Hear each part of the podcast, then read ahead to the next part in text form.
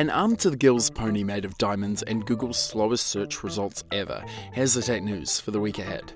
If you are holding out for Google's internal search results into the EU's latest antitrust case, your wait continues. Google initially had 10 weeks after the European Commission lodged the case in April, but an extension was given until August 17th. Now, a Google spokesman says the Commission has extended that to August 31st. Fines associated with the case could cost Google as much as 6.5 billion euros. Tuesday, August 18th, marks the beginnings of a stage release for Tales of the Borderlands Episode 4. The rollout starts with PC and PlayStation, with Xbox 360, Xbox One, and mobile platforms launching in the following days. Called Escape Plan Bravo, Episode 4 challenges heroes Rhys and Fiona to find the Vault Beacon, which, unfortunately for them, resides on a space station. August 18 sees earnings from Russia's largest mobile operator MTS and China social network Sina Weibo. China's YouTube equivalent Youku Tudou also has earnings alongside NetApp on August 19. August 20th, Samsung Apple Pay competitor Samsung Pay launches in South Korea ahead of its September 28th launch in the US. No coincidence, Samsung Pay comes the day before the August 21st release of the Galaxy Note 5 and Galaxy S6 Edge Plus.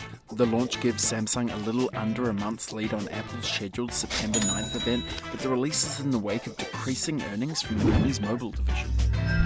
August 20th also marks a big earnings day in the US. Hewlett Packard will report alongside networking company Brocade and accounting software house Intuit. August 21st marks the launch of the ZUK One. ZUK is a wholly owned subsidiary of Lenovo. At just $280 with a 4100 mAh battery and a 5.5 inch display, the phone is expected to add more flames to the already fiery low margin high end Android smartphone wars. The Z1 is also one of the first phones to support the ultra quick Type C USB ports. Earlier this week, Lenovo CEO Yang Yuanqing Yang announced he would cut 3,200 jobs in their mobile division, made up of Motorola and its own branded handsets, in light of increased competition in the market.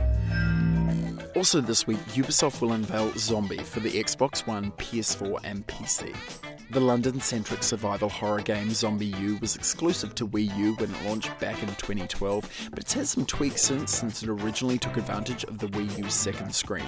It's worth noting Zombi's historic past at Ubisoft. The game was actually the first title the company ever released, and that was back in 1986 when it came out for the Amiga, the Commodore 64, and the ZX Spectrum. We leave you with that. See you next week.